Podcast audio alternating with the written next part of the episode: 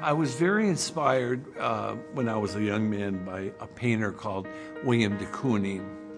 He was a stowaway from the Netherlands. He stowed away in the in the uh, luggage area of a, of a ship, and he arrived in New York, and he was so poor that he had to buy black house paint. So that's why, for the first couple of years, all of his work was black and white. But his work is like none other. There's never, there, there was never anyone like him, and there's never been anyone like him since. Back when I was young, there was not a word that existed for gay man. And growing up in the 50s and 60s, I, I did receive a lot of um, uh, bullying and abuse, and uh, sometimes I didn't even want to leave the house. But I had a lot of love with my family and uh, very nice friends. But one time I was in the uh, basement, the first floor of North High School, and two guys were calling me the old names, uh, bad names, and there was a uh, math professor. His name was John McCarthy, and he came over. He told them to uh, hit the rotor. He'd kick him in the rear end, and he turned to me and he said, "I, I want to share something with you." And I said, "What?" And he said, um, "A famous American said it." Uh, you uh, you not only have the right to be an individual, you have a responsibility to be an individual. And he said, you know who said that? And I said, I don't. And he said, Come back to me later today and find out who said that. So I went to, it meant so much to me. And I went to the library, it was said by Eleanor Roosevelt. Uh, you not only you have a right to be an individual, you have a responsibility.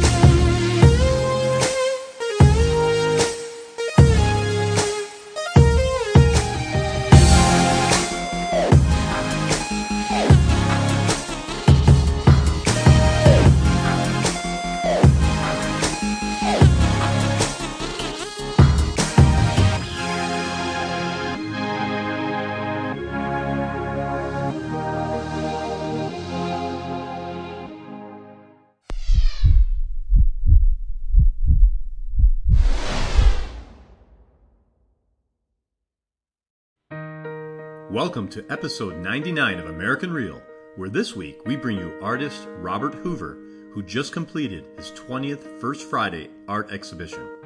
Robert began painting 13 years ago after having an intense dream of painting a canvas. The next morning, he told himself he had to start painting and hasn't looked back since. A majority of his works are captivating abstract acrylic on canvas with intense colors and lines. He also creates collages and portraits in his very unique style. Robert talks about a successful career being all about relationships, and he would know. After working more than three decades in the cutthroat magazine industry in New York City, Robert worked for top publications such as Cosmopolitan, Esquire, and O, to name a few. He retired in January of 2016 after moving back to his hometown of Binghamton, New York in 2010. This is a story of a man who overcame adversity in his life, yet persevered, finding joy in his family and passion through his expression of artwork, as he describes being modern and free. So sit back and relax as I welcome Mr. Robert Hoover. This is American Real. I am Roger Brooks. My guest today is Robert Hoover. You are a professional and a gentleman and you advocate that a successful career is all about relationships. Robert, welcome to the show. Thank you, Roger. I appreciate it. I am just amazed by your talent of your artistry. Your artwork has, it, ca- it captivates me. I don't know if it's the colors, the style. How would you describe your artwork? Um, I would uh, say one word free.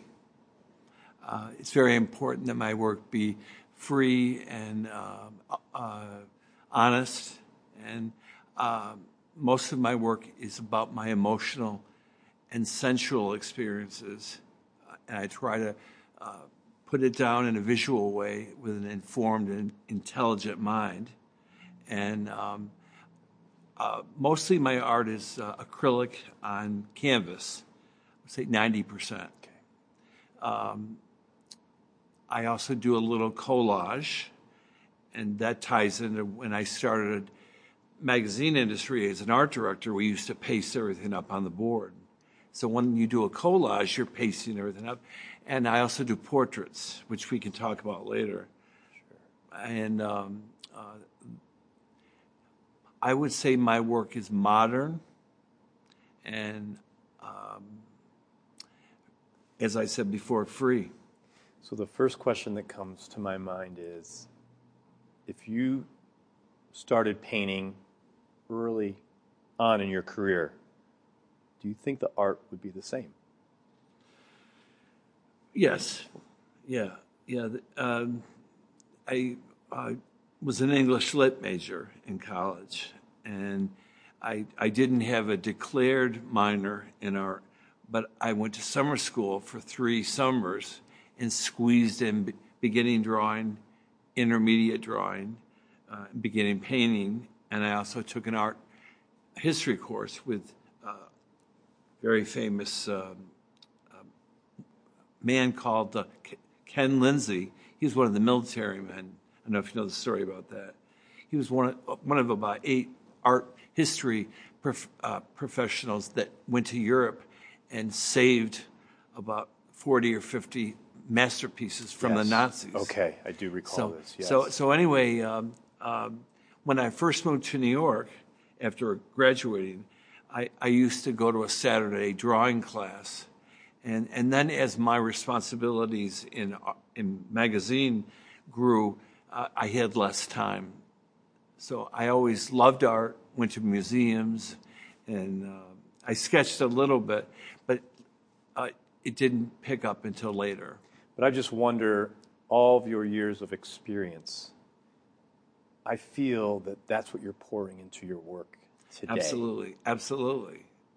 I, I, I told you out in the hall that uh, there's a, a, very deep emotional well that I have from my life. So uh, I jump into that into that pool, into that well whenever I need inspiration.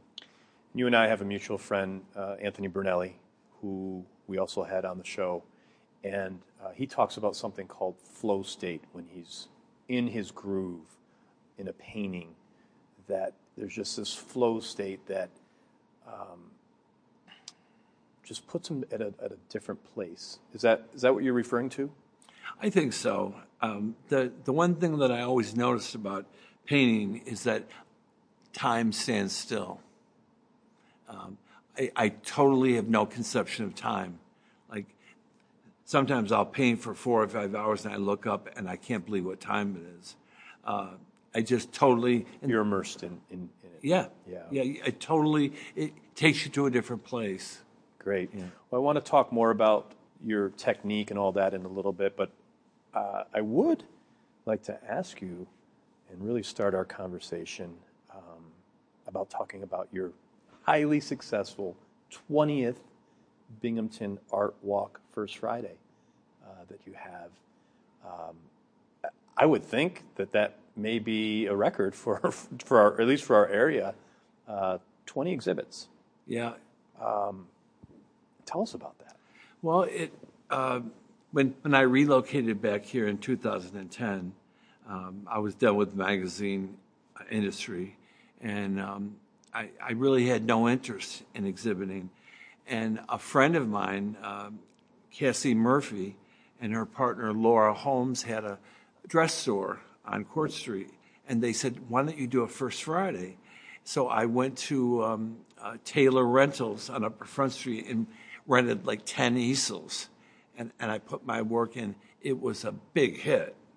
And so I, I, I did one called um, Modern Portraits. The second was Absolutely Abstract.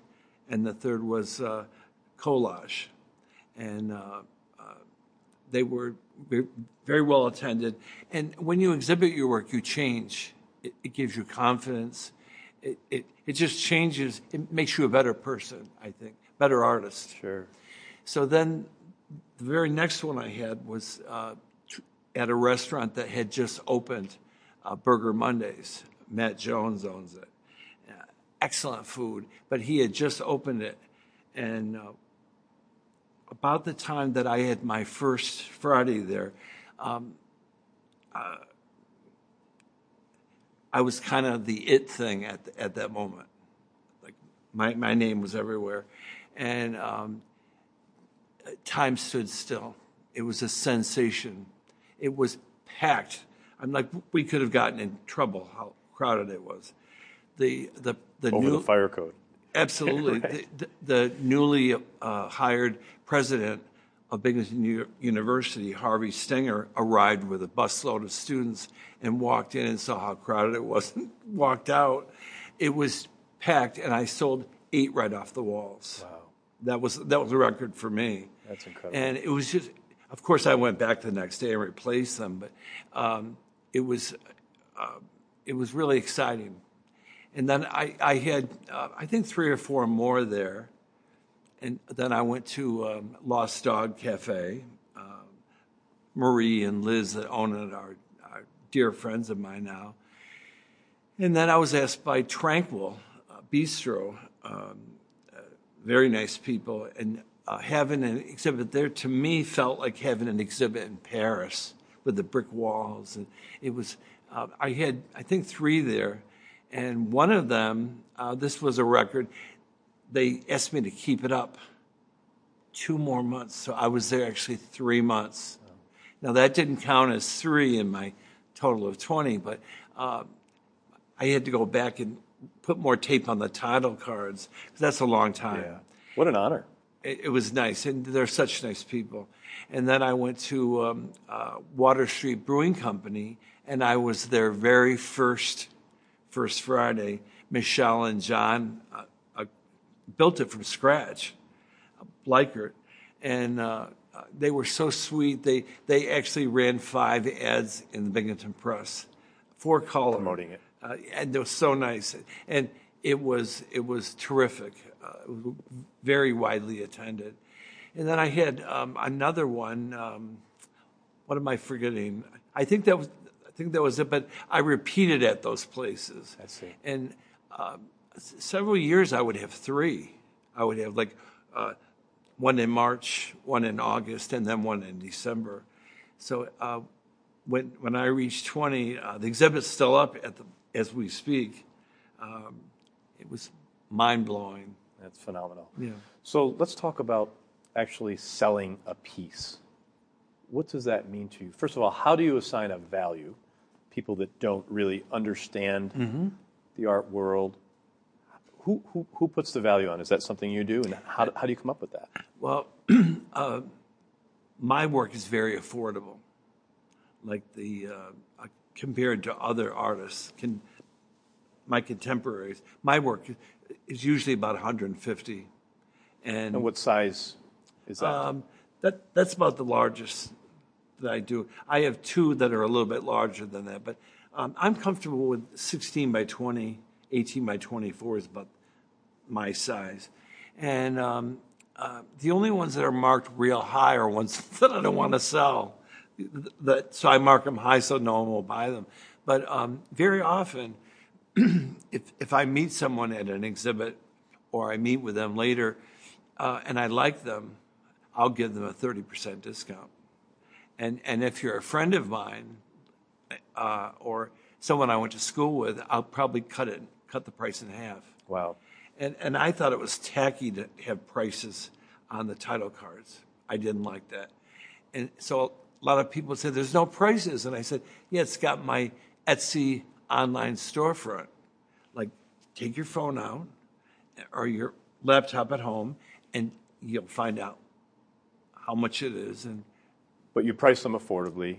So, yes, I do. So they move. And how does it make you feel when someone makes the purchase and then It- owns that piece? it, it makes me feel terrific. Uh, very often, when someone buys one, they'll quickly buy a second one, and very often a third one. And um, I'm fortunately very comfortable now financially, and I really don't care if, if I sell any. So that's wonderful. But but I do like uh, uh, that they find new homes. Yeah. And I, every time I give someone a tour of an exhibit, each painting has a backstory. Every single one. Can you give us an example? Well, uh, for example, there's a painting uh, in the current exhibit called "The Ghost of Elvis," and when I did it, I was very inspired by a pop song by Michael or Marc Cohn called "Walking in Memphis." Are you familiar with Sure. it? Sure. And to be honest, I heard it, but Cher uh, did a cover of it three years later with the exact same arrangement and I'm a big fan of hers. And so I, I, I- get goosebumps whenever I hear the song, uh, how he discovered himself through the process of discovering Memphis and Elvis. And so I did it, and it was on an easel in my apartment, and my nephew Bobby and his family came over, and his uh, six-year-old son Craig kept standing in front of it saying, Uncle Bob, how come, how come there's six of him? And his, his mother said, because he's a ghost. And um, I found out later that when he was born, he was an identical twin. And the twin died at birth. So that as another dimension. He might have had a ghost. Right. Uh, I was referring to the ghost of, in the Marc Cohn lyric. Right. But uh, when when people hear that, hear the story, they they look at it in a different way. Now, where is that painting? Did someone purchase that? No, no, th- You that's it. still still available. So that's one that has the higher price on it. No, no. The the the higher price one. There's one I did of Barbra Streisand called Yentl. Okay. That, that has a big story for me, and and that I I marked because I I really don't want to uh, sell that, but I have it on my storefront, and um, th- there's another painting. Getting into your question, it's called the Blue Wave. Now that's not about the Democratic Party uh, in next year's election, although it could be, but. Um, uh, it's it's from the perspective of someone that has just survived a shipwreck Okay. and they're hanging on to a, a, a piece of wood, and it shows you how powerful the sea is. And if you really stand in front of that, knowing that perspective, you you almost you almost have a panic attack because the sea is just so powerful, uh, and it's just moving. And um, I I even put the colors that you see in, in a prism. You, you know, when you see blue and yellow and green, I, I, I really worked at it. So I think knowing that what the perspective is adds to the enjoyment. And furthermore, I believe that the creative act that, the artist does is the same for all the arts. The, the exact same thing. It's just different form. And I also believe with painting that um, the audience completes the creative act, not the artist. So, so I could do a painting, but if no one saws, sees them, It's not the creative act is not finished. I love that perspective. Same with theater. You could have a guy write a play, you could hire a director and actors, and they rehearse, but until the audience comes in, it's not theater. So, And really, now that you say that, almost any type of art. Someone writes a book. If you don't have anyone reading the book, it's not complete. I was at a uh, workshop that you gave about uh, uh, what was it called? Uh, Be unstoppable. Be Unstoppable. And when you were talking how you have a passion for writing a novel, did you hear me? I said, I said you're an artist. That's It's the same thing. Yeah. Uh, you know, blank canvas, blank page, Right. blank screen, uh, and it comes from in here and and up here. It's your experience. Robert, let's talk about your the influence. Where did your influence come from? What artists did you aspire to be or look up to? I was very inspired uh, when I was a young man by a painter called William de Kooning. He's one of the the the uh, hallmarks of abstract expressionism. He was a stowaway from the Netherlands. He stowed away in the in the uh, luggage area of a, of a ship in- the 40s, and um, just the clothes on his back. And he arrived in New York, and he was so poor that he had to buy black house paint. So that's why, for the first couple of years, all of his work was black and white. Um, his work is like none other. There's never, there, there was never anyone like him, and there's never been anyone like him since. It, it was incredible. If you ever look at his work, How did you become introduced to him? I went to the library and, uh, and there was a file cabinet with folders in it with you know little art books and brochures and and, I pulled it out and I was just uh, thrilled when I saw his work. I still am. Uh, he was also very handsome and his wife was also a painter, very good painter. And um, I was also inspired by a painter called Hans Hofmann and uh, he uh, painted with a lot of red, and I love red. Um, just everything was uh, symmetrical, and everything was, but it was very abstract. Um, I also liked uh, Mark Rothko. Uh, he's the one that paints. He was so original. Like uh, he'll he'll paint the top of the canvas pink, and and then just on the edge just have a little purple, and then the bottom will just be gray. It, it, it's beautiful, and I guess his detractors said it was anyone could do it, but he is the one that made millions of dollars. Beautiful. Um, of course, I loved Andy Warhol. I, I loved One of uh, my favorites. he he was uh, so incredibly ahead of his time.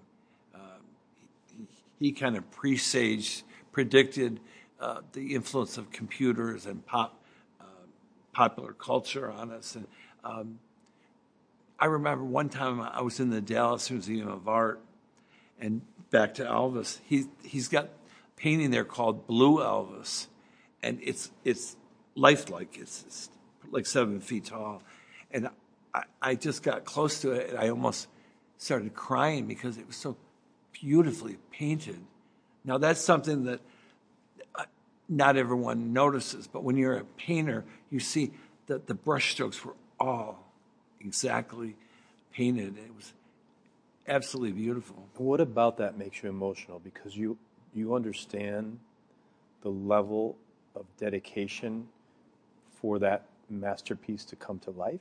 Is that what it is? it, it, it was just painted so meticulously, so exactly like like all the all the strokes were exactly right. Now you can still see that it's hand painted and it was oil, uh, but it was absolutely beautiful. And what he did, which no one ever did before, is he would uh, take a Polaroid or a vintage photograph and he would send it to his lithographer, who would silkscreen it to a canvas. So in a way, he was coloring it with paint, but unlike anyone else, and he was totally ahead of his time. And this blue Elvis is, is I, I think he's in a cowboy outfit, and it's obviously blue, a couple shades of blue, beautiful. So I'm interested to know about your work because you have a, a background in graphic art. How do you incorporate that into your work? Are you doing similar things? Are you working on the computer and then actually painting, or is everything happening on the computer? What, what, what is?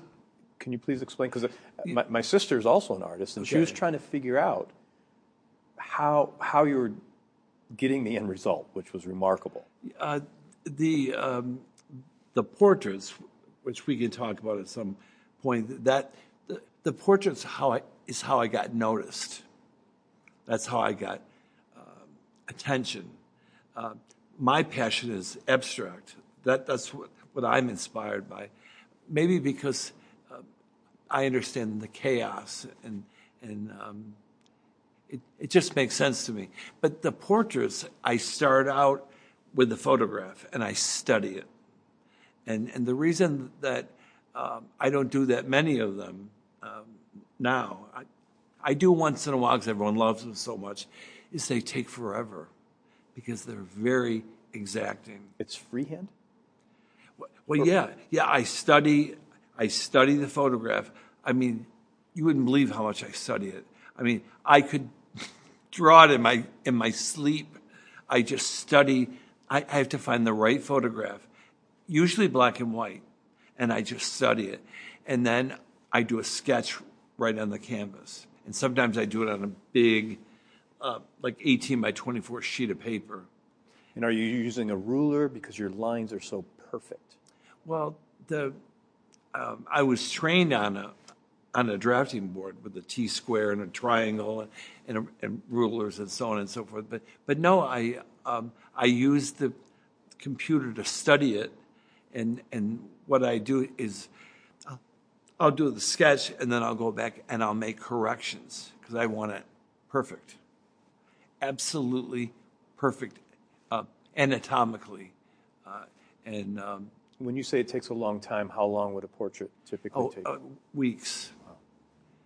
Um, and um, also, the reason I like black and white is because I like really good lighting. Uh, like, I, I tried for a while because people liked my portraits to do commission portraits, but I got uh, I'm trying to think of a a, a nice word. Uh, I got um, cheated. How's that? Many many times. They because didn't of the like amount it. of time, or, or they, they weren't. They didn't you know, like it. yeah. They wanted me to redo it, uh, and it took so long. So, so I stopped doing commission portraits. And that's a good point because one of the things I've noticed is that obviously art is everyone's own taste and their own interpretation. Something that might be beautiful to you, Blue Elvis, someone else may look at it and not appreciate it. So, is art a matter of really understanding it? So, for the novice, you know, maybe these portraits that you did that people said they didn't like, they were brilliant, but the person was expecting something else and therefore they, they didn't like it. Is that because of lack of experience in understanding art? No, Is, is there a maturity to art? Yeah. I'm, I'm trying to compare it to something well, else. um, I, I think in the uh, short-lived uh, commission portraiture that I did, um, it wasn't that. It's it was it was just painful because the photographs did not have proper lighting, and and sometimes I I did a portrait of Al Pacino. It was the best light available. Uh, I did one of Tallulah Bankhead. I mean, it was done by a famous, famous photographer. And so the lighting was sensational. And for me, that's the exciting part of doing a portrait is, is like the little shadow here and how one section is light, one section is dark. And um, the people that didn't like it, uh, they, they were just being mean. They were just being difficult. So I just stopped it. but a lot of it has to do with the quality of the original image. Exactly. you're going off exactly. of, I W- see. One person that I did, the, the photographs were so bad that I had to come with my camera and shoot it myself. Wow. I literally had to go and convert it to black and white and use that as my model. Because you need a model for when you do a portrait, Mm-hmm. a reference. Uh, you've stated that painting portraits helped you get attention. We talked about that. It that did. That's what kind of jump started It did. right your your The, career. the one I did of Edith Piaf was was a uh, uh, very widely received, and I did another of George Gershwin. I still love it to this day. Uh, somebody here in the Triple Cities owns it. okay. Yeah. That's great. Um, so let's go back in time. Tell us about how you ended up in New York and began your career in the magazine industry. Yeah. Well, uh, I can start with high school. I was um, the editor in chief of my yearbook. So when I went to New York, I simultaneously applied to television, magazines, uh, book, book publishing, and advertising. And magazine came to me first. And I knew how to do layout. I knew how to do pay stubs. I knew how to physically get a book out. It's not easy uh, to meet four or five deadlines, um, a book that size.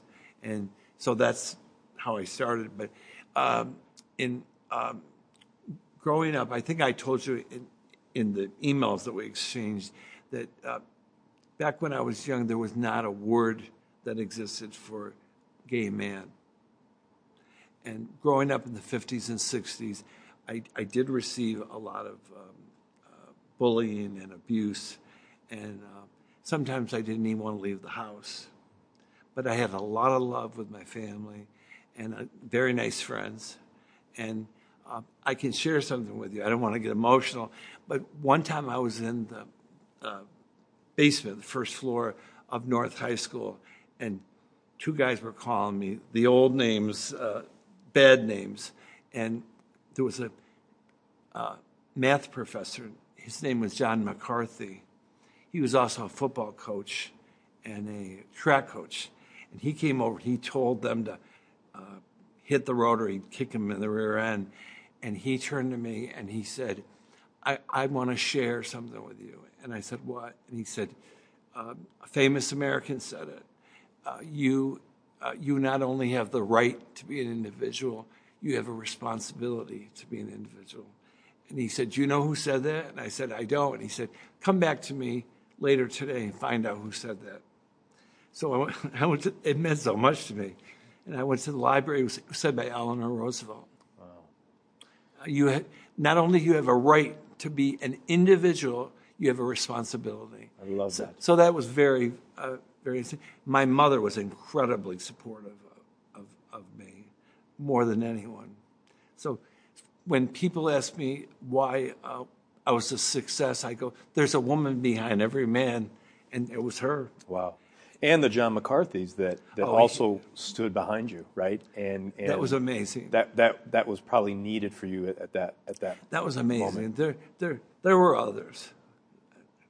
There were other uh, nice people, but uh, so uh, by the time I got in high school, I was a lot stronger, um, facing adversity. Uh, but of course, you know, would have been nicer without it. but uh, but wanted to make a silk purse out of a pig's ear. You know, wanted to make the most of it. Worked out fine. So by the time I um, uh, went to college, uh, that was the uh, start of women's lib, uh, black lib, and gay lib. So when I went to school, there was none of that uh, at all. Period.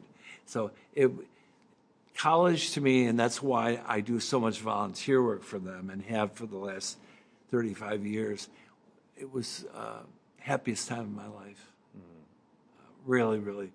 And I'm still friends with everyone that I was friends with in college. And was very, very, very happy time. And I did take a beginning drawing, as I said, a couple of courses, and I loved English Lit. And it, it helps me come up with – really unique titles for my paintings. Yeah. yeah. So let's get into being an individual, being yourself, coming into your own. I was reading something today, actually this morning, and it made me think of you. If you don't mind, I'll just read it to you. It says, Relax your grip. Let the world do whatever it likes. Give yourself permission to be yourself and allow others to be different. Don't compare yourself to anyone. Don't get too attached to anything. Accept things with grace and let them go with grace. I thought about you. It's very nice. Thank you. I'm, I'm very flattered. The, the, the, the point of, uh, of life, I think, is to learn and, and to love and be loved. But um, I'm still inspired. Like I mentioned Hans Hofmann and William de Kooning, and I was going to mention Picasso too. There's also an artist here in Binghamton that, that I helped get started. Her name is Teresa Arcodia, and she's doing such beautiful work. She likes to work very large. Uh, the, the colors, the passion, and I think sh- she must have a deep emotional well to tap into as well. Her work is beautiful if anyone wants to look it up. And what's great about all this, and it's just kind of connecting with me now, is that we as individuals express ourselves in life in our own way. And it's very much so like artwork. I mean, every artist is Absolutely. different. You express yourself differently. And isn't it so wonderful that someone like this woman that you mentioned, and, and any artist out there, when they get into their own, whether it's photography, whether it's painting, whatever it may be, um, it's just a, it, it's an expression of you. Yeah, absolutely. It's so much fun um, uh, painting.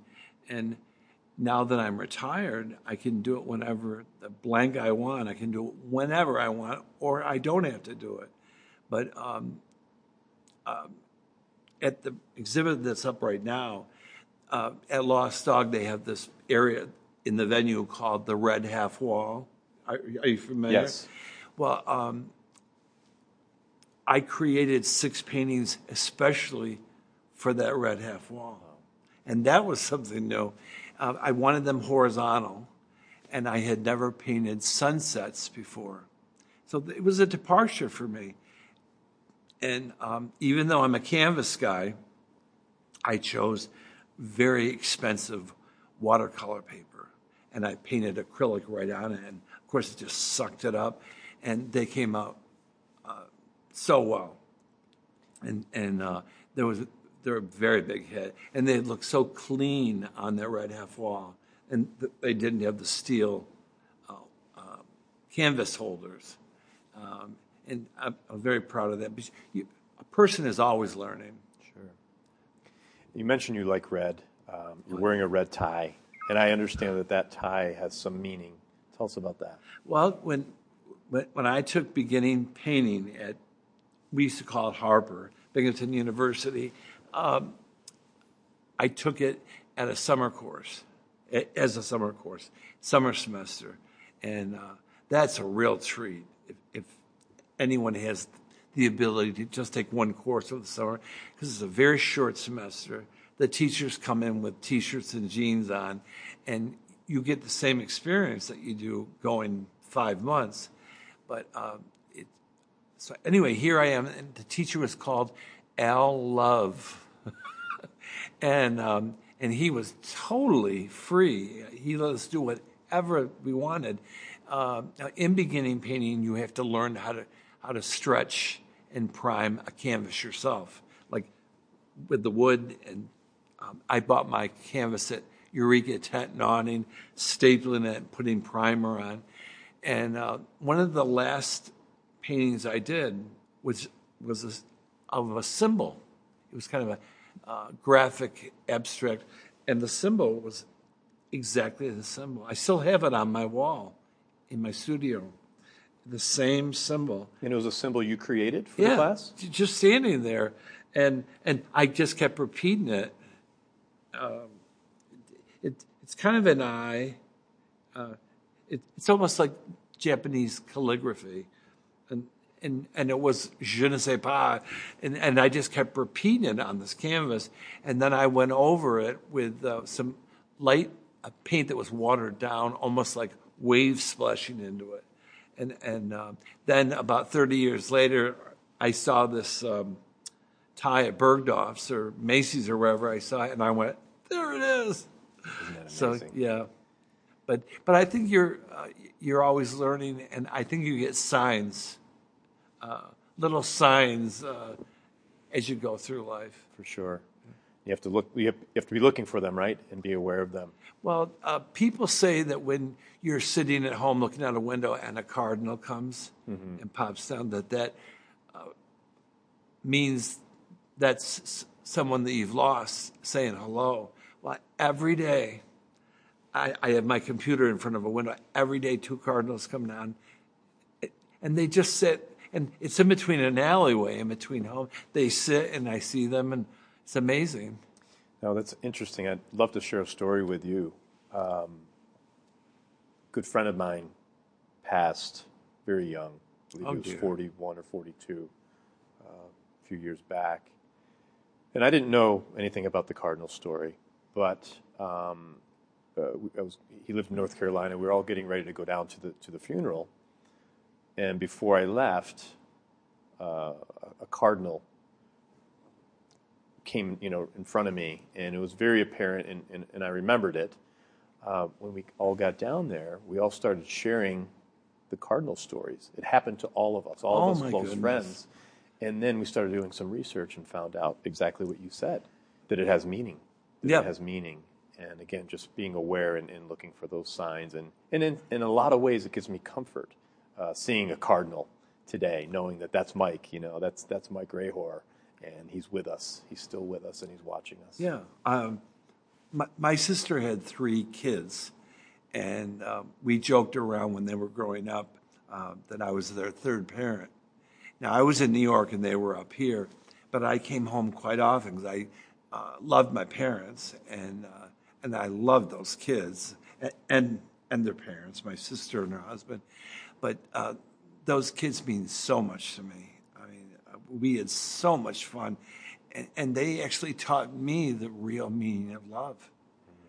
It's, it's one thing for you to love someone, love deeply, but to be loved back um, is makes it complete.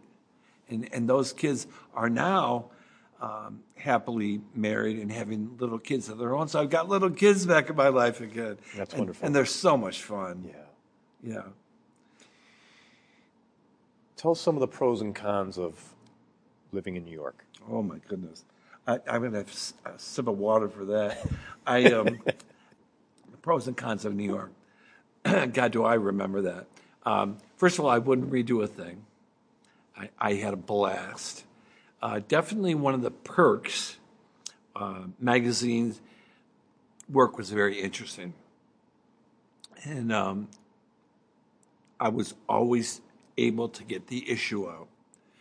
I, I used to joke that I was like a, a Jewish mother and a wizard and um, a lot of other anecdotes, but I was able to get it out. And um, uh, one of the big things about publishing is um, they they sit around like they're Joe Cool all week long, and then when the de- deadlines are around, they're nuts. So Frantic. I was trying to teach them just to do a little bit of work each day, and that with the deadline, we can all leave at five o'clock instead of staying till midnight. So, so, but it was very interesting work. Um, also, the New York City theater, because I love live theater. I love musicals.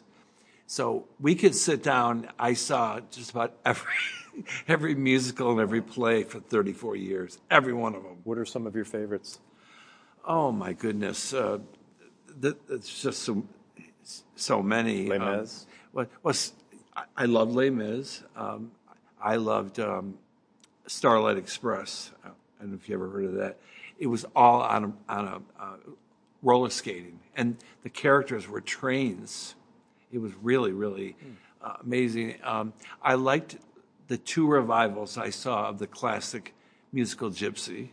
Okay. Very good. And um, I, I can't think, I, I, I love them all. I love theater. And then um, later on, I, I discovered the world of off Broadway and off off Broadway. And you can go to that TKTS line and you can get a ticket for like $18 and uh, it's open seating. And probably remarkable talent. Exactly, because it costs so much to produce a Broadway play now. So off Broadway really is the way to go, and and you can study all the blurbs, uh, what's what's available. And what's off off Broadway? Off off Broadway is like in the basement of a church on 9th Avenue, and they're also excellent. It's young. So it's people- really based on budget, right? The terms. Exactly. Okay. Exactly. But um, I saw a lot of, lot of really good material in basements of churches off off Broadway that eventually got. No kidding. Mm-hmm. Oh yeah, yeah. I uh, So a lot of them start that way. they started off Broadway. Um, uh, there was a man with the last name Papp, Joe Papp, down who had a place in uh, a theater in uh, Astor Place down in the village, the Shakespeare something or other. I haven't done my research, but he started a lot of like he. I think he started a chorus line there, and then it moved to Broadway from there. Incredible. Yeah, There- were just so many, so that certainly was a perk. The some of the cons were it was so expensive, and I moved to New York, and I'd come home after five years. And my uh, classmates were buying houses and having children, and had they'd have two cars already, and here I was scraping the money to pay this exorbitant rent every month, and uh, uh, back in the late 70s, uh, we were scared because a lot of this was before credit cards and before ATMs, and a lot of us weren't relying on our parents, and we were living paycheck to paycheck, and we were scared of getting fired, and the employers took advantage of that. But um, I managed. Um, let me see. Uh, it was a little bit dangerous at times, but uh, now again back to the pro side. New York City is actually a, a, a conglomeration of a lot of little neighborhoods. There's the the West Village, East Village, Chelsea. Um, you know, the little little sections. Soho, of Yeah. course. Oh, I love Soho, uh, and and there was NYU, and there was a, uh, this, that, and the other thing. Midtown. Um, see, a lot of people come to New York and they think Midtown is New York. It's not. There's so much more. And then there's different boroughs. And that, that's New York City too. Like the Bronx, that- that's where the Italians. Arthur first- Avenue. For, oh, absolutely. And then Queens, there's a lot of Turkish restaurants that are to die for. And uh, Staten Island is also a trip. For, for when I was there, for a buck, you had the best ferry ride right past the Statue of Liberty. Wow. So, so you didn't have to pay all that money to, to go and uh, one of the expensive cruises. By you just take Staten Island ferry, and um, what am I forgetting? Brooklyn. Brooklyn, of course. Oh my God! The pizza, the Italian food. Also, it's funny. For many years, I would have um, uh, assistants and workers. I, I developed a real talent at hiring good people. It it didn't. Uh, I had some growing pains, but I became very good at hiring people. What were you looking for? uh, Robert Hoover Jr., someone that was just like me, someone who was really conscientious, uh, down to earth, and um, but uh, I, I hired this woman. Her name was Marilyn, and um, she had heavy duty New York City accent, and people would call, they'd be mad or something, and they, I want to talk to Robert Hoover. She said, he's in a meeting. She said, he's in, I'll have him call you back. And so I would say to her, um, I'd be really upset. And she'd say, Robert, have some coffee. You'll feel better. And, and then I would say to her, um, Marilyn, what are you doing this weekend? She'd say, I'm going by my daughters. She was going by her daughters. So, so she, she taught me a lot too. New York's tough. People are tough. It is. In, in publishing, um, I, I think I mentioned to you that one of the things I think that led to my success was I treated our vendors like they were business partners. And a lot of uh, people, I, I don't mean to badmouth magazine people, but a lot of them treated our vendors with contempt. Like, like somehow they were these, these cool New Yorkers, and there's these hicks down in uh, Tennessee and Kentucky, and they were uh, less than human. Well, that's baloney. And I always treated them um, with respect. And I think they liked the upstate New York in me. And, and I, I realized, I, I think I learned it at college, all these people from, from New York thought they knew everything, and I had something that they didn't have. I was nice, genuinely nice. so that's what I would do. So I would go to the printers to check the color to make sure that the cover was perfect. And uh, some of the first signatures were beautiful. And um, uh, I got to know all of them. And, they fell in love with me. And uh, so uh, invariably, the big bosses, the, the vice presidents of production, would, would hear feedback from the printers. They'd be having lunch with the New York City salesman for the plant down in Kentucky, and, and he'd say, God, they love Robert Hoover. And, and he would tell them because he did this, and we were in a bind, and he said, no problem. And um, one time we were able to pay him back, and so on and so forth. But, but I really, really genuinely like these people. And I'd have to go down and spend three and four days, um, usually about four times a month. And um, it was a pleasure because they were so sweet and so nice. And, and they appreciated me because uh, there's an old Binghamton expression. I'm sure you've heard it. They, they say there's a lot of buttes out there. Right. I don't you love that? Well, there were a lot of buttes in in the magazine industry, and I think I was just genuine and nice. What do you say to the people that say nice guys finish last? I would tell them to think again. I would tell them that their their uh, their vision is incomplete, and that they need to think about it that more. Um, because nice guys can also be thoroughly researched, and nice guys can also be very effective, and, and nice guys can also be on top because I went from being an art director for a tiny little credit magazine all the way to a vice president and operations supervisor. Um, it, was a, it, it, was a lot of fun. Um, I, I, met a lot of nice people, fell in love a few times, and uh, uh, certainly had a blast. And music, there's concerts everywhere. There's just myriad things to do, and the museums. And, and I always kept up looking at, uh, staying on top of contemporary art, like the Whitney, um, the Guggenheim um, show really cutting edge artwork, the Museum of Modern Art. Awesome. Robert, what does it take to be a success today? And first of all, what does that mean to you, success? And I'm really thinking about our younger people. Right. What advice would you give them? The, uh, the advice I would give young people is is um, uh, if if they're having problems, if they're having issues, and we all do, don't start drinking, or or just drink a little bit.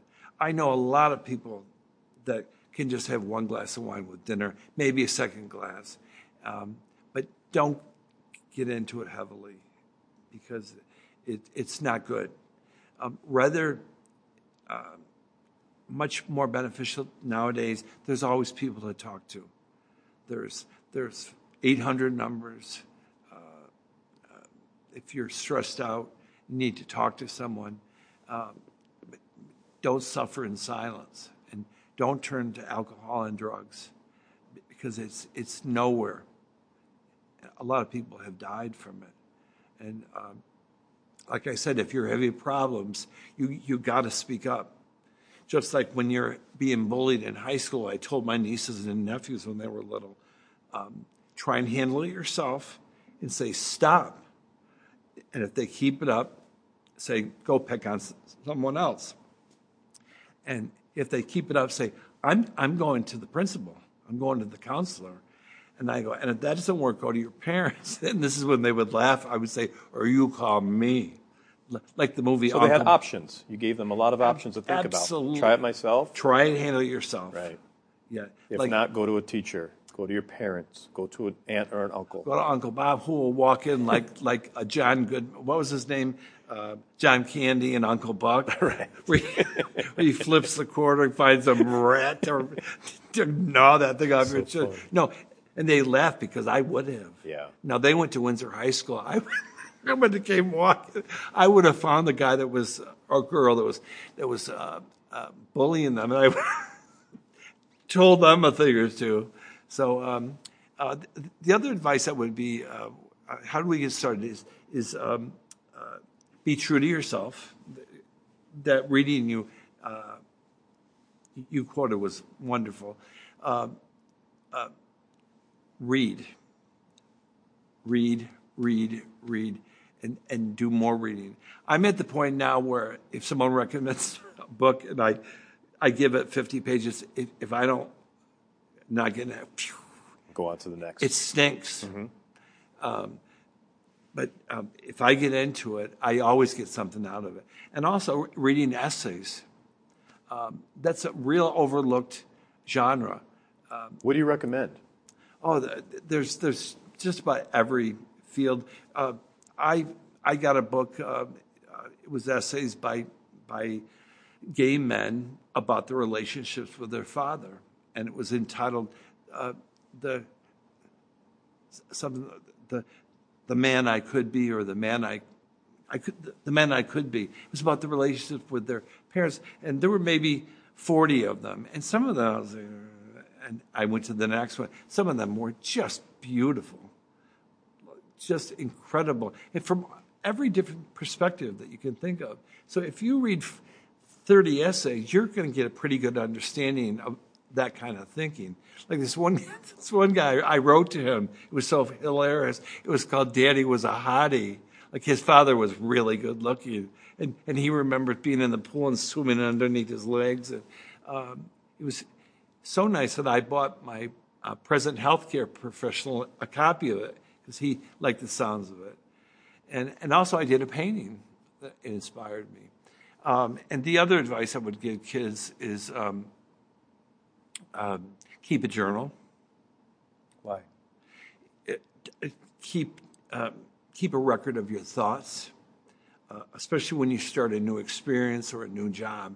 Like, write down how you're feeling because in six months, when you're more well adjusted, you can look back and see how you've grown.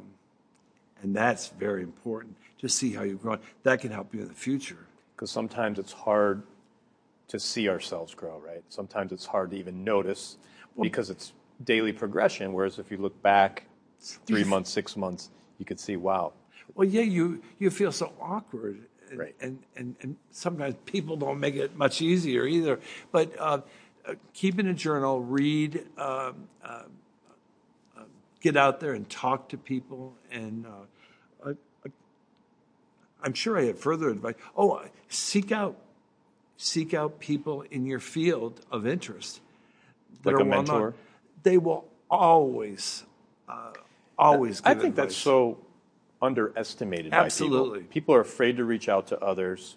And in my experience, when I've reached out to people, they've been, you know, more than happy to help. Yeah. And people feel honored. And, and, I, and I love doing the same to pass that on. When, when people reach out to me, I want to help as much as I can. And so I, I, I'm glad you said that because Yeah. it, it is something that I think more young people need to be comfortable doing. And and one thing I think that's important is when you uh, used to be in the old days, you would send a beautiful card or a beautiful hand typed or handwritten letter. Uh, now I guess that's passe. Um, but when when you send an email, don't ask for anything. Like don't. uh, It'll turn them off if you're trying to find a job, even though you might want a job in their company. Don't. Uh, So be smart about it. ask for advice. Uh, Just say, I'm, I'm just writing you because I wonder if you have 30 seconds uh, to answer a couple questions. And most of them will let you come in if, if they get a good Shadow them, sense. yeah. I used to have, I used to let Binghamton students uh, come to my office if I had a good feeling. And I'd schedule their, their interview to come and talk to me around 11 o'clock. And if I liked them, I'd take them to lunch. I'd leave lunch open that day. And they were thrilled, and I'd take them to a really nice restaurant. But um, uh, I think the advice strategy, that's what it's called, don't, because it turns them off if, if you're trying to weasel uh, something out of them, just ask for advice. And um, Now, I had one young person in my life uh, who shall remain nameless, but I was with him since very beginning.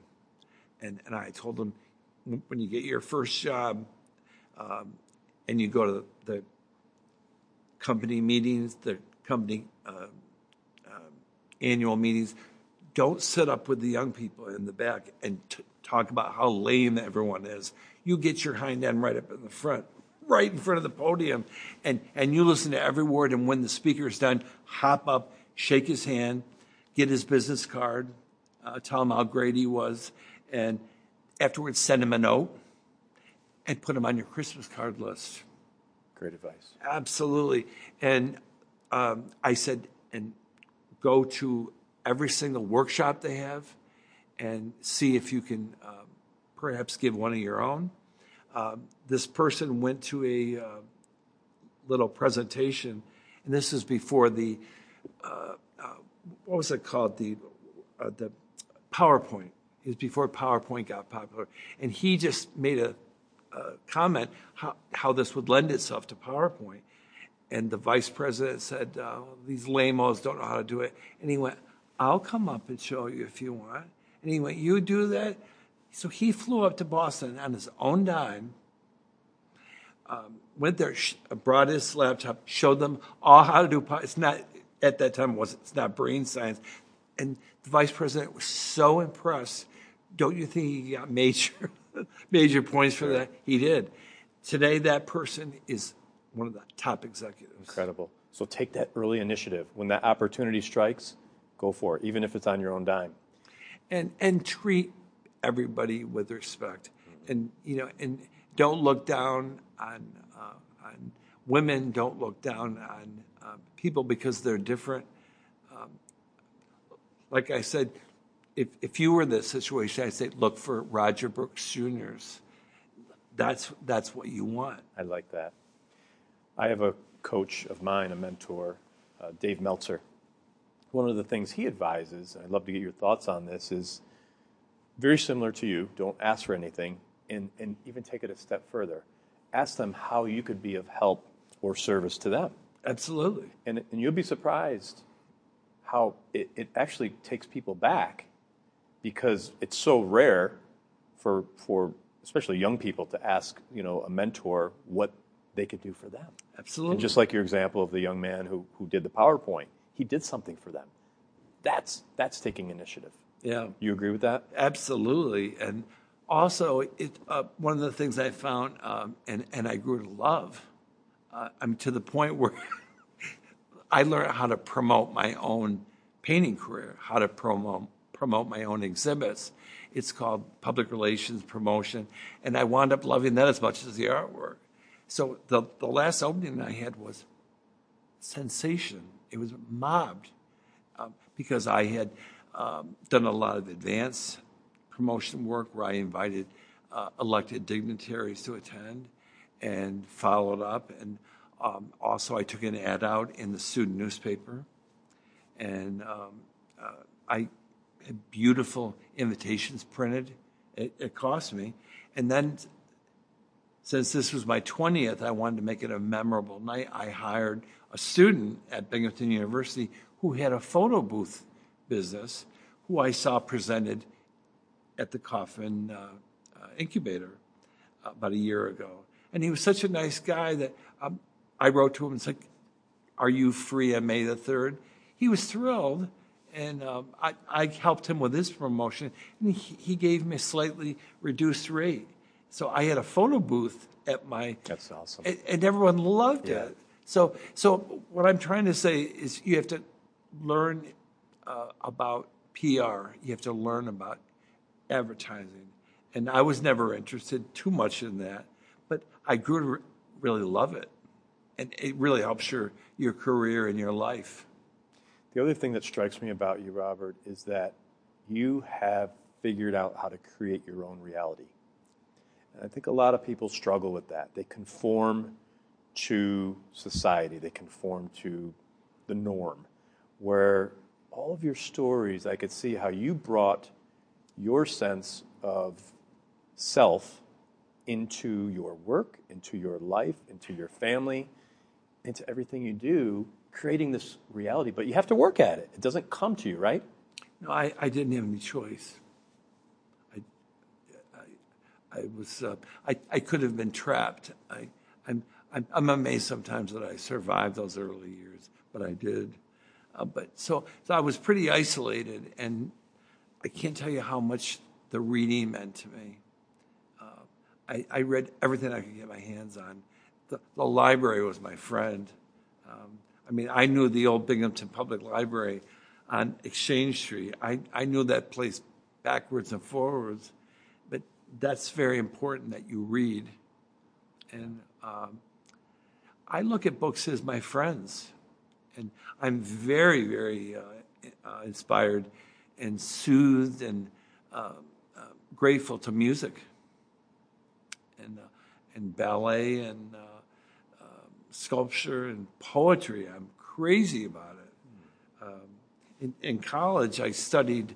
I, I kind of that was my my what I wrote my senior paper on was about modern American poetry. There was a school of poets called the Confessionals. Did you ever hear about mm. them? It was uh, Robert Lowell, uh, Adrienne Rich, okay. Sylvia Plath, wow. brilliant, uh, Anne Sexton, Theodore Roethke, John Berryman. There's more, but their work was uh, kind of like the Beatniks they were the beatniks, if you will, day, sure. of poetry, mm-hmm. and like the abstract expressionists and painting and music, Mingus, and but uh, the, the, those confessional it was exciting, it was thrilling. I mean, they because uh, poetry had been a very um, antiquated, very formal, and it was run by old white men, literally. Yep. Old white, and and and they all, um, were very opinionated and snooty and and this just took it to a whole different place. Oh, it just broke the whole thing wide open. Which I'm sure led to many other people following, uh, you know, in their footsteps and coming into their own with their poetry. Uh, there, there's a few poems. Uh, Sylvia Plath has a poem called "The Moon and the Yew Tree." Uh, she had some some problems in her childhood. Her father died when she was very young. I think she blamed herself for his death. Uh, poor thing. And this is before mental health uh, awareness advanced. Yeah, yeah. But but anyway, she was married, and her husband, also a poet, um, saw how depressed she was, and he didn't know what to do. So he suggested, out their picture window was a yew tree. It's a tree in England he, he said, why don't you write a poem about the yew tree? So, so at that time, he was the, the, the big male poet uh, star. So she wrote that poem in two days and gave it to him. And, and he just looked at it and he realized, looking at the, she was her fame was going to eclipse his someday. And it is such a perfect poem. It, it takes poetry to a whole nother level. Like she's talking about a church, and you could hear the the bells ringing. It's it, I highly recommend it. If you'd like, I'll send you the link. Please, yeah, we'll, and, we'll post it in the show notes. And and there's there's so many other forms of of art uh, that are uh, and this is something that we could tell the young people. That there, there's just so much out there that you can learn. And like I said, if you don't like it, right, you know, right. But you have to be willing to do the work, right? The research. Yeah. Take the time.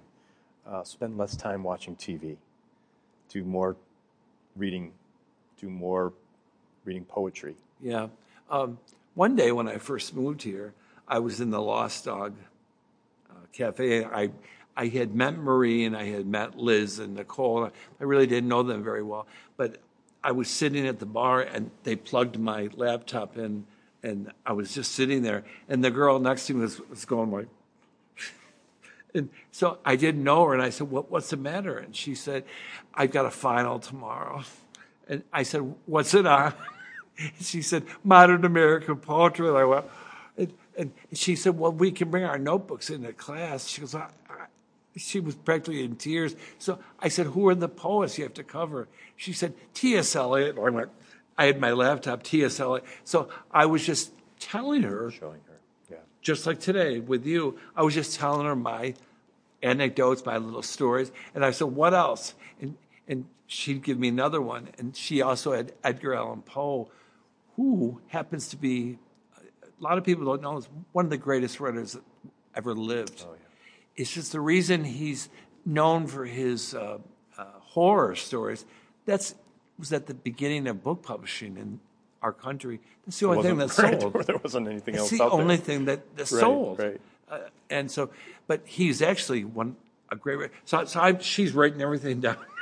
it's, we sat there. We went through her list, and she was taking copious notes. Well, um, uh, in effect, it was like a little mini class for her. Uh, we weren't cheating. I was just giving her my her, life. sure. So the next time I saw about a, about a, about a month later, I said, "How how did it go?" She said, "I got an A," and I went, "Ah, right." So to this day, whenever we see each other, we hug each other. That's neat. Great story. Yeah. Great story. No, great, great advice. You say for people to get over themselves.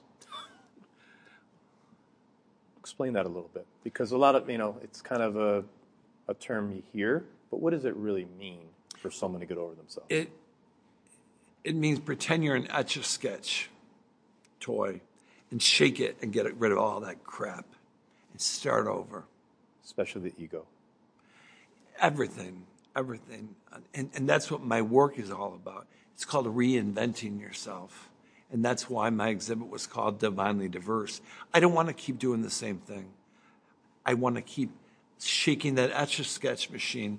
Uh, but for, for people that need to get over themselves are just too trapped up in, like you said, ego and, Set in their ways. and set in their ways and just they're they're probably depressed and and um, some of them are so frustrated that, that they lash out and are mean to people.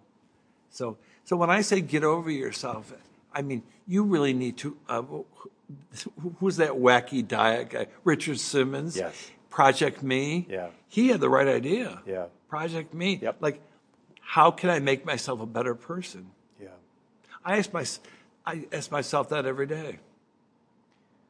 I want to read one more thing to you.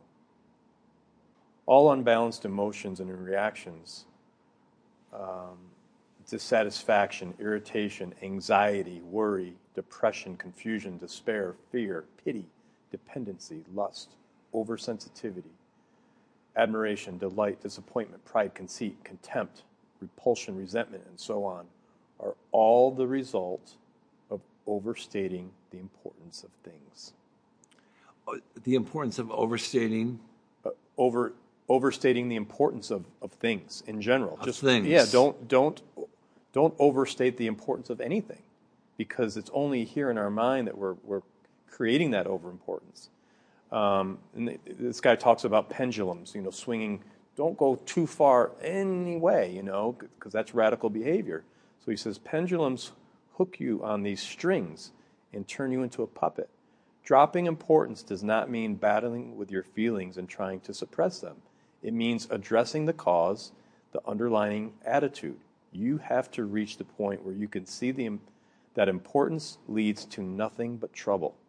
Then deliberately reduce the importance you attribute to things. So, really, just don't give anything too much importance, whether, and, and I think that includes yourself. You know, we're, Yeah. we're no more important than anyone else. Just like you said in the workplace, treat everyone equal. It doesn't matter if they're a vendor from Tennessee or it doesn't matter. You know, people are people man, woman, young, old. Well, uh, it, it's interesting as you were saying. I, little ideas were popping up. Like like when I uh, was talking about the vendors, the business partners. Um, keep in mind, I was the number one spender at the company. I had the biggest budget because I bought paper. You know how much that costs? Sure.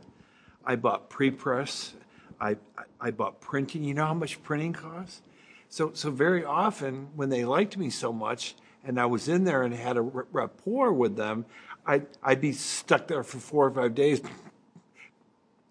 at bored out of my mind. So I'd go in and talk to them, and they'd say, you, know, you may want to go back and talk to them about doing this little idea. It'd probably save you like a hundred grand a year. So I'd be like, you know, so I'd write it down, and that happened a lot. So I'd go back to the uh, to New York and go back to my boss, and he said, I, "I'd like you to come to the management meeting and talk about this." We would do it. So, so because I was uh, uh, open, uh, they would give me ideas, and and, and those little seventy-five grand, hundred grand, those little things, Adds they up. add up at the end of the A- year. a- absolutely. Where where I would win an award at the end of the year. Incredible. you know, I, I've got all kinds of things on my wall, but uh, it's it's just good business.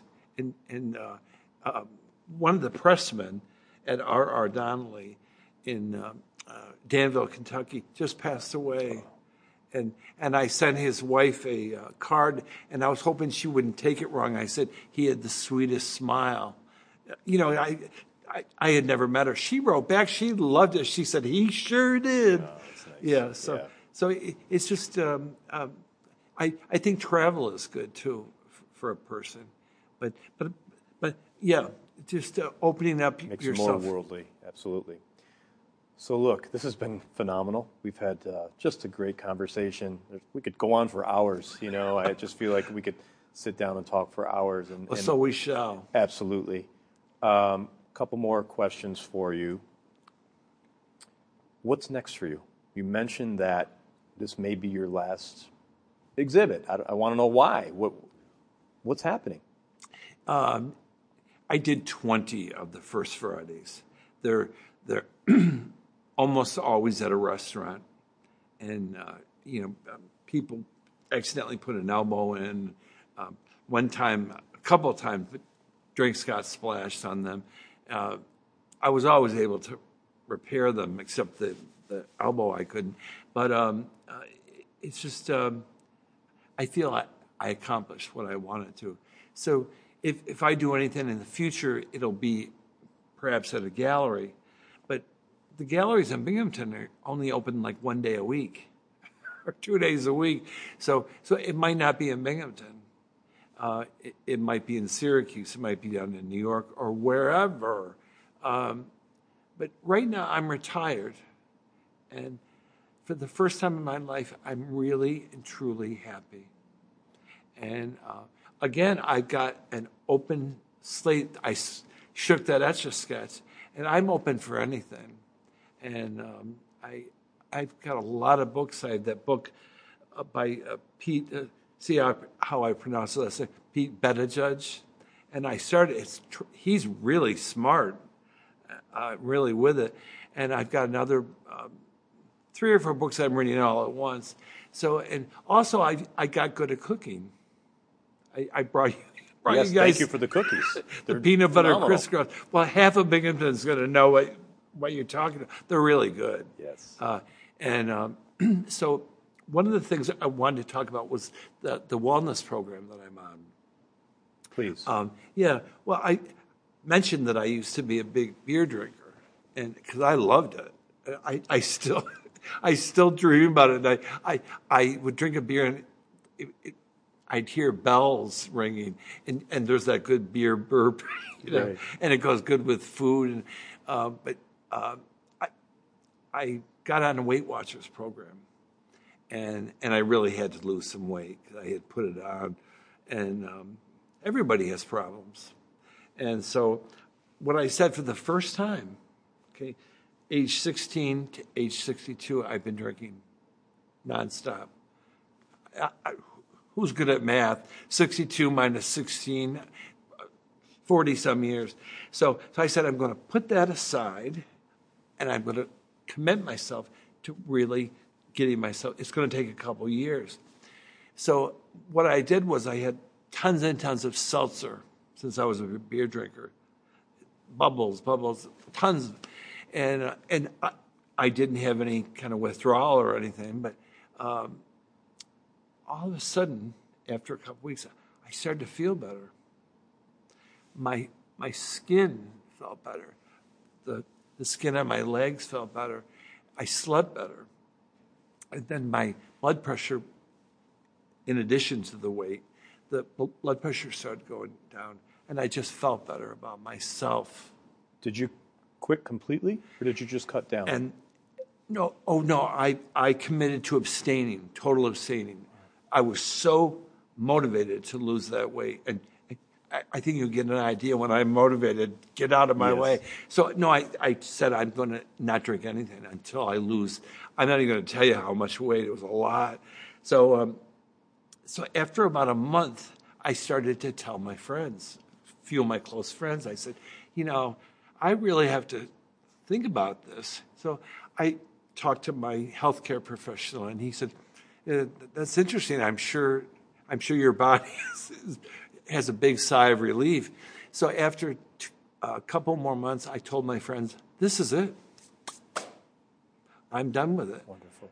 So it's been three years now. That, uh, Congratulations. you think That- well, that's well, awesome. when no one told me that I, I had to, so there was like Sure. no intervention. Right. It was purely. But the fact that you did it and, and it's become now, you know, part of your life. and and uh, I kind of had an epiphany too. Uh, and um, I mean, I, I haven't gone to any meetings or anything, but it's one of the reasons why I'm working on the essay for kids. They don't have to. You don't have to get all messed up on alcohol or whatever. You don't. You don't have to. You know, it's not necessary. You have so much more spending money too. I remember because you you get paid and go out and paint the town red and you're broke to the next. So but but the wellness program is also uh, where you go every six months back to the i go to uhs i have a real nice guy named scott rossman uh, and you uh, once a year you have your blood tested and you exercise. For right now uh, i walk a day every day for one hour with, with music and real mindful of my steps and traffic and stuff and um, your diet so i got better at, at uh, cooking I, I try to uh, not eat processed foods i make everything fresh Makes such a difference, doesn't yeah, it? Yeah. yeah, and and of course, there's more to the wellness program than that, but th- that's the main thing. Like I cut down on alcohol, or I mean, I eliminated alcohol. I uh, lost weight. I exercise, and So it's a combination of everything. and there's so many resources that I could go to. Like if you have a real serious problem, you can go to their mental health uh, division on the basement, meet with a social worker, and, th- and they'll talk it out. There's nothing wrong with that. Sure. Yeah. So, but th- there are so many resources. There's, there's hotlines 24 7 that you can call. so I've been really, um, really happy and gratified that Fantastic. Everything's worked out so well. If you were to take out your cell phone right now and call the 20 year old Robert, who would you tell him? Don't drink. Don't drink, and uh, and Easier said than done, though, right? How, how do you, when you say that to a 20 year old, they're going to say, Come on, Uncle Bob. well, I- well, well, I would have to say, don't drink. Dot dot dot. You'll have so much more spending money. You still can have a little bit, but don't drink in excess, and watch out for the buttes of the world. Watch out for users. Like I had a couple real beautiful, real buttes that they were real um, uh, users, and uh, and um, don't let people hurt you, and reach out for help. Love it. Well, thank you so much again. Uh, I ask every guest the, the same last question. I'd love to hear your thoughts on this. What do you want your legacy to be? What do I want my legacy to be? Uh, well, um, that that I was uh, a gentleman, and um, that um, I made people laugh, and um, uh, and and I was a good friend. Robert Hoover. Welcome to the American Real family. Thank thank you. you so much for doing this, and thank you for sharing your story. It- it's it- fascinating, it's in, encouraging, inspiring, and I cannot wait to share it to the world. All right. Well, thank you so Thank you. much. Yeah.